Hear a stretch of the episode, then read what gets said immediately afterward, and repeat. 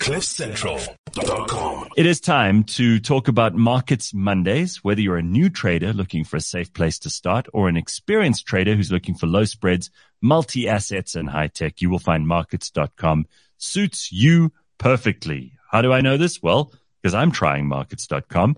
But more importantly, if you don't believe that you have the capacity to do this, we've got someone who's going to join us in a second who can absolutely convince you that it is possible to be an amateur and to try this for the first time and have a lot of fun doing it.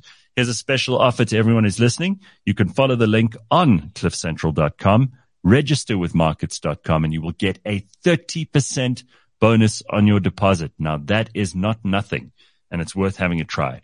Speaking of having a try, uh, in both senses. Rugby legend Bryan Habana is back to give us an update on his trading journey, sharing his insights into strategy adaptations with recent market volatility. This is one you don't want to miss. Bryan, it's always good to see you. How are you, dude? Bryan, I'm can back. you hear us? Aha, there he is. Good man. How are you? Yeah, very good. No, good. not I'm a problem. Blaming the horrendous weather conditions in Cape Town, firstly for traffic, and secondly for the fact that signal in the office is not working. So, hoping Well, I know. well. We, listen, we all know how busy you are, so I, I, I, I it's not a problem. Ah, Dude, okay. uh, one of the one of the reasons we love having you on when it's markets Yeah. Mondays is because you're just an ordinary guy like us. You're not some whiz trader who knows exactly how to manipulate the markets and Yeah. do like derivatives and hedging and all of this stuff, future trading. Getting there, But getting what- there. I mean, uh, okay, so how's the how's it going for you? Because you won't Yeah. lie to us. You're not going to say to us, "Oh, well, you know, it's working out great when you've lost money." Um, Yeah. When we last had you on the show, what were you trading then, and what's influencing your selection at the moment? So, firstly, Gareth, great to be on on Market Mondays again. Um, it has been an interesting journey. I think you know when you sort of start reading stats that yes, between eighty and eighty five percent of first timers actually lose money, and you know you think you're not going to be a part of those stats. You look at things very differently, and as you rightly mentioned, the the first couple of months has been interesting. Just firstly, knowing the discipline of actually almost logging in every day and, and seeing what the markets are doing, maybe even a couple of times in the day. So post your normal morning routine, then logging in. So I think for me, a commodity like gold was something that I thought was a was a real steadfast, um, but unfortunately led to a big loss because you know I didn't know about a profit loss you know op- optionality because you know I just saw my my constant gold commodity stocks dropping. But I didn't understand that I could actually have there's preventative tools on markets.com that allows you to to make sure that you don't lose too much money, which I think is really Are you- important. so, Are you talking about like a stop loss because they've got stop those? loss, sorry, yeah, stop Yeah, loss, yeah. yeah, So they've- stop they've- loss. Uh, they've got those on markets.com. So, so Yeah. Bryan, you bought gold, which everyone tells me is like the safest thing you could buy. I also bought some and Yeah. it hasn't gone, it hasn't gone according to plan, which is very frustrating, but I, I appreciate you being honest about it. No, hundred percent. You know, you sort of again listen to mates, you listen to what you believe the market should get. I I had this great philosophy. If I invest or you know get things that I literally have in my house, so I mean, I watch Netflix. You know, I've got a, a Microsoft Azure account. So, you know, things that I believe are sustainable, um, and even those you know that I thought would be really good have just not turned out exactly like I thought it would be. So it's been it has been an interesting journey, but I think the, the, the discipline around you know educating yourself, which I think is really important. Also being able to through the markets.com platform understand the educational optionalities which they do have on there for you, which I think is really important. So again, your stop loss, you know, your profit taking opportunity whenever the small margins are there to, to take profit, you know, you actually do it. So I'm learning. I'm not going to lie to you. I'm not quite a advanced trader in any way or form. Um, the derivatives and, you know, all of those things I'll hopefully get to in the next couple of months, Gareth.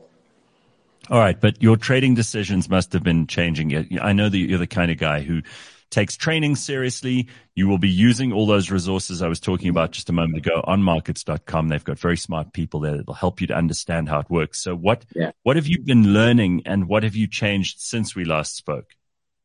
I think the biggest thing is understanding that if you're going to be a sort of a fish in a very small fish bowl, a goldfish type environment, and not understanding that you know the wide variety optionalities is very much more like the Atlantic Ocean. Um, you know, Yeah. you're going to be very confused. So if you're going to have blinkers on and only focus on one or two strategic things, unfortunately, in my opinion, you know, that's probably not going to be in any way a positive outcome. And you need to unfortunately expand your own line of view. You need to expand your own sort of circums of in, influence because you need to start looking at, you know, what the global markets are doing, you know, both on a physical currency perspective. So what's the rand doing against the dollar, against the pound, against the yen, um, against the euro? But then also in terms of you know stocks and, and how you look at things, you actually do a little bit of research on you know what a company's shareholding and budgeting and their forecast structure is all about. Because you know if you're not willing to expand your own expertise and, and line of view, um, you're going to come up short, in my opinion.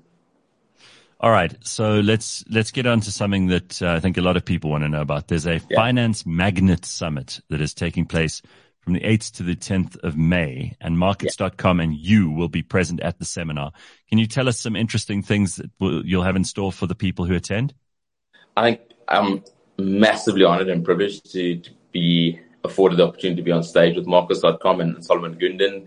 Um, you know, a lot smarter than me, you know, just talking about firstly what Markets.com is all about. But, you know, on a platform in Finance Magnet where there's some absolutely incredible people within the industry. I actually got a, me- a message from Karen Nadasen, the CEO of, of PayU this weekend, uh, saying, you know, she's, I think, up before me or after me. And I said, well, I actually don't know what I'm sure. talking about because my, wow. um, you know, you, you, talk about CEOs of, you know, massive organizations. So I must say I'm, I'm feeling a little bit out of my depth, but to your point earlier, you know, being able to really talk about my authentic trading journey, um, you know, on the markets.com platform.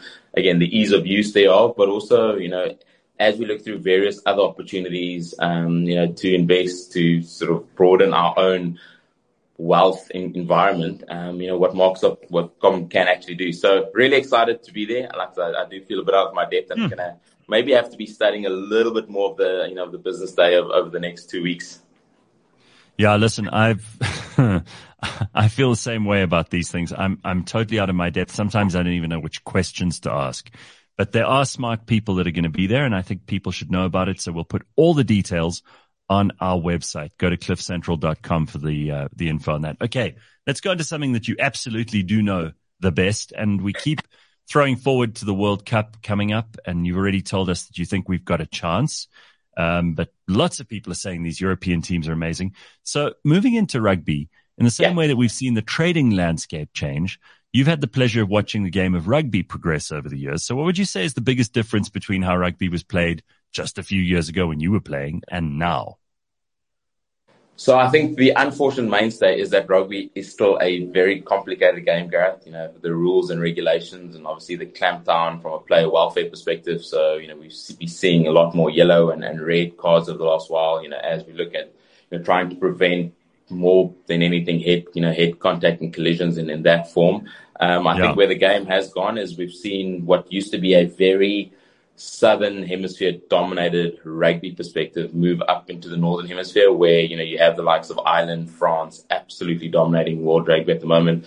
You probably look at the Champions Cup, you know, as the lead competition globally at the moment from a club rugby perspective, you know, purely because South Africa, you know, has left Super Rugby, which has left Super Rugby in a very difficult position because all of a sudden you just have New Zealand, Australia playing against the likes of, you know, Fiji and, and you know, those sort of type of teams, um, you know, down under. So, where you know the game of influence was very much you know the All Blacks dominating you know for the better part of the last mm. you know, just under 30 years of the game being professional. I think it, it has sort of changed its prowess of dominance, which I think has been great. And you know bows particularly well for a Rugby World Cup, which is happening in a couple of months' time, which I'm extremely excited about because it's probably going to be the most toughest, in my opinion, Rugby World Cup to go on and win because given wow. the ranking, the top three teams three, the top three of the five teams at the moment don't actually qualify, you know, for a semi-final, um, which is mm. scary.